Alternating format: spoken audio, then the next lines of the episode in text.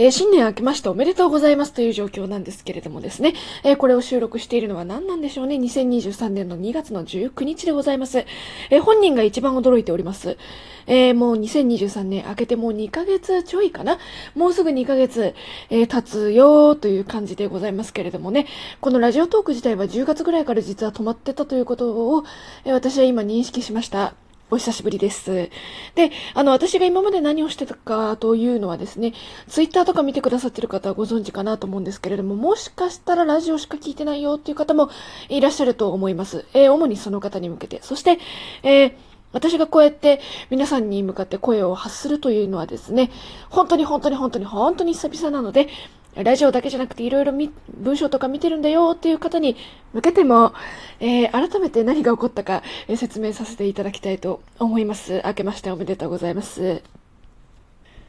まあ、あの、簡単に言うとですね、あの、精神不安定ですね。まあ、精神不安定の兆候みたいなのは、ちょっと前、ちょっと前じゃないな。結構前からあって、なんか YouTube に心と体のバランスが崩れてしまってどうたらこうたらみたいな内容の動画を、その、いつだろうな、なんか去年の半分過ぎたぐらいの時期に出してるんですけど、あの頃からすでに様子がおかしくてですね、えー、大変なことになっておりました。まあ今もあの進行形っちゃ進行形なんですけど、昔に比べたら結構マシにはなりましたね。で、やっぱそうやってなってくると、まあ、よく皆さん聞くのが、その精神のバランスを崩したりとか、心がこう落ち込んじゃったりすると、お風呂に入れなくなるっていう言い方をするじゃないですか。まああれマジなんですよ。で、私は結構、私はその性格が幸いしたのか、その、お風呂にだけは入ってたんですね。でもこれもなんでかっていうと、人にこう、会う機会が多くて、ある意味、プライドが高いんですよ。私はこう、言われたこととか与えられた仕事は絶対にやらなくちゃいけないっていう責任感みたいなのがすごく強くて、で、やらなくちゃいけないってことは、出勤しないといけない。で、出勤しないといけないってことは人に会うんだから、人に会うってことは頭を洗わないといけないみたいな、最低限の礼儀として。の、頭を洗って、軽くでいいから化粧はして、で、眉毛ぐらいは描かないといけないよ。ねっていうのが、その私の、なんだろう、それをこうカプセルにドンと入れてガッてしまったみたいなね、感じで、パッケージ化したっていうんですか。そう、そんな感じで、なんか、こう、プライドと責任感みたいな感じで現れてて、で、お風呂には入ってたんですけど、まあ食事もできず状態だったんですね。で、これはまあな、なんだろうな、こう、お風呂に入らない習慣の国とかではあんまり言わないと思うんですよ。その日本みたいに湿気がないような乾燥してる系の国でお風呂は週に2回ですよとかだと、うつ病になったらお風呂に入れなくなるって言っても、はぁ？ってなるじゃないですか。なのでまあこれは逆を言うと、その心が壊れていったり落ち込んじゃったりすると、普段習慣化していたことっていうのが全くできなくなるんですよ。たとえそのお風呂場の前に、例えばだよ、例えばね、その親とか一緒に住んでる人間が、例えばそのパジャマとか下着とかを置いてくれたとしよう。自分で用意するのがちょっとってなって置いてくれたとします。で、食事とかも座ってたら目の前に用意してくれたとしても、なんとなくこう、気が進まない一歩前に進めない感覚があるんですよね。はい、私そうなってました。はい。でもなぜか仕事には行きました。人に迷惑をかけるのがすごく嫌で、なんかこう自分が、あの、まあ、例えば一緒に遊ぶ友達だったりとか、あの、お仕事の人が欠勤しちゃったとかなっても、私はその組織に所属してるからかもしれないですけどね。その、ガチのフリーランスのお仕事だったりとか、あの、小規模な店舗とかだとまた話は変わると思うんですけど、私は幸いその、代わりがいる、いい意味で代わりがいる職業についているので、相手が休んじゃったりとか、あと友達がこう、風邪とか病気で苦しんでる中、遊びにいいよってなったけど、その子が病気になっちゃいましたって時に休んでも、まあ、いい意味で何とも思わないんですよ。ただ自分がそれをやっちゃうとものすっごく落ち込んじゃうんですね。それも原因で落ち込んじゃうようなタイプの人間なんですよ。だから大変なことになってました。はい。それが私のここ最近のマジな近況です。まあそういう責任感があるから、なんかその、一歩進まなくてもさ、お風呂とか食事って自分がその、一歩進んで風呂に入んなくても、まあ風呂は、その私は仕事が直結してから、してたから入ったけどさ、食事に関しても、今ここで私がご飯を食べなかったら、目の前にいる、なんかこう、周りの人間に、周りの人間が死ぬわけじゃないじゃないですか、極端な話をすると。でも、お仕事に行かなかったりとかしたらものすごく落ち込んじゃうだろうなとか、親しき中にも礼儀ありっていうのがある程度こう、通じてくるような他人になってくるとまた話は変わるんだろうなっていう風な、まあ、考えで、もう今はもう何言ってるか半分よくわかんないんだけれども、になってるからな、なってるから、こう仕事の時とかお風呂も直結してるから一歩進むんですけど、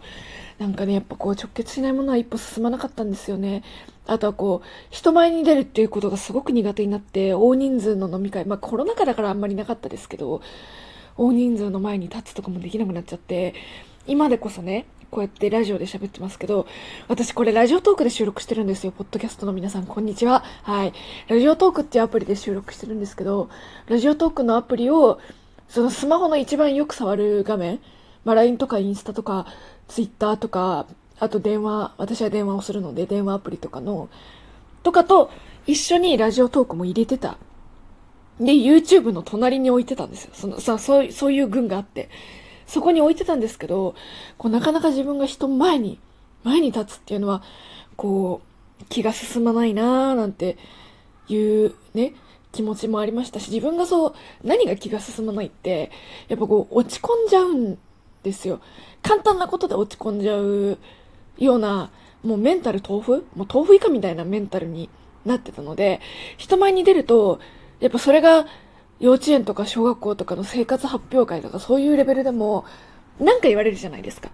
例えばお遊戯会とかダンスとか、習い事の発表会みたいなので、踊ったりしても、私も踊った経験があるんですけど、こう、やっぱ見るのは大人だし、うちの子が可愛い、でもあの子はちょっと、ぶちゃいくね、とか、ちょっと下手くそね、とか、なんかこう、ね、その笑ってもらえるっていうのがおかしいから、なんだろう、こう、楽しんで笑ってもらえるおかしいのをわざとやって笑ってもらえるのはいいんですけど、こっちは真剣に踊ってるのに、なんで笑うのみたいになったら嫌だなっていう、それを乗り越えられるメンタルっていうのが本来は欲しいし、それを持ってる人はすごい方だなと思うんですけど、まあ、私もね、持ってる時代はあったんですけど、なんとなく今その気持ちがなくて、やっぱ人前に立てなくなって、で、こうやって、ラジオとかでお話ししても、もしここで話した内容が掲示板になったら、掲示板でね、こうちょこちょこって書かれたらどうしようみたいな気持ちがずっとありました。正直言って結構しんどかったですね。今までいろんな怪我とか病気とか私はその生まれた時の心疾患とかもあるし、今でもこうその心疾患とかが原因でいろんな問題があるんですよ。やっぱ足にボルトが入ってますとか。私これは心疾患関係ないけど、うん、ありますし、あとはこう、まあね、さっきダンスがダンスがってよく例えて出してましたけど、私すごくこう、ダンスが好きなんですけど、もうダンス、趣味ですら踊れないぐらい体が弱ってきてるので、で、やっぱこう26の女性と、女性といえばって言ったらちょっと今時この言い方は違うかもしれないですけど、まあ、あの結婚はどうとか子供がどうとか、キャリアの道に行くのとか留学するのとか、そういうね、いろんな生き方があるよねっていう時代の、まあ、いいろんな生き方があるよねっていう時期じゃないですか。なんですけど、まあ私はこう個人的な話をすると、その結婚もいいよねとか子供も、私は子供好きなので子供が好きだなとか、あとはダンスも好きだし、で、いろんな国に行ってみたいなっていう気持ちもありますし、今でもありますし、あとはこう、ね、ご存知の方もいらっしゃるかもしれないんですけれども、その、なんだろう、あーっとですね、ジャーナリストって言葉が正しいんですかね。ジャーナリストみたいなのに、なって、こう、なんだろうな、昔から第二次大戦とか、その戦争とか歴史とか、今でも映像の世紀見るんですけど、そういうのを勉強するのが、こう好きって言葉は違うかもしれないですけれども、好みなので、一緒か。なので、それを活かした仕事についてみたいなとか、いろいろ考えてたんですけど、やっぱこう、結局全部ダメなんですよ。で、それですごくこう、まあそれもあるんでしょうね、結構落ち込んじゃったりとか、周りの人が留学してたり、子供が生まれたりとか、こうダンススタジオで踊ってるインスタが こう見えてしまったりとかして、それも原因でやっぱ落ち込んでたんだと思いますね。だから、ね、いろいろ難しいなとは思ってますし、今でも落ち込んでるし、今でも諦められない、諦められない部分はありますけど、でもこう、まず自分ができるところから一個、一個ずつやっていきたいなとは思いますし、やっぱこう、ね、まあ、二つの意味でね、その心臓的な意味とメンタル的な意味で、人前で踊るってことが難しくなっても指導はできるんじゃないかなとか、あとはこう、世界中飛び回って取材するっていうのが難しくても、座学で、座学というかその、座って勉強できて、座って働けるソーシャルスタディ的な仕事があればなとか、今はこういろいろ模索しつつ、いろんなこう道を見つけながら、人生をプラスに変えていけたらと思います。あの、ちょっと前まで本当にね、あの、なんだろう、こう、数直線で言ったらマイナス、まあ、とりあえずゼロが、プラマイゼロっていうのが標準として、なんだろう、この年の人たちって大体プラス2とか3とか言ってると思うんですけど、私マイナス10とか言ってたんですよ。マジでリアルにガチで。でももう妬みそねに、そ、そねみの、もうさ、嫉妬もひどくなってたんですけど、ちょっとずつね、ちょっとずつ直して、こう、自分の体とか自分のメンタルとかと付き合っていけたらなっていうのが理想の話です。はい。いけたらなと思っています。今まだね、マイナス2とかにいるんで、あの、付き合っていけたらなとか言いつつ全然付き合えてないんですけど、こうなんかこう、ダンスが大変だとかお仕事が大変だとか、こう育児が大変だとかいう話を不幸話みたいな感じで話されてそれ聞いてても、え、いいじゃん、こっちなんか階段も登れないし踊れないし、妊娠も禁止されてるし何もできないんだよ、どうしようって気持ちもまだあるんですけど、なんかそれでもね、こう、今はこう国家資格の勉強をしている、もうやっとその気になったので、これからの人生、ちょっとプラマイゼロにまずは近づけたらなと思います。以上でございました。さようなら。また次回会いましょう。バイバイ。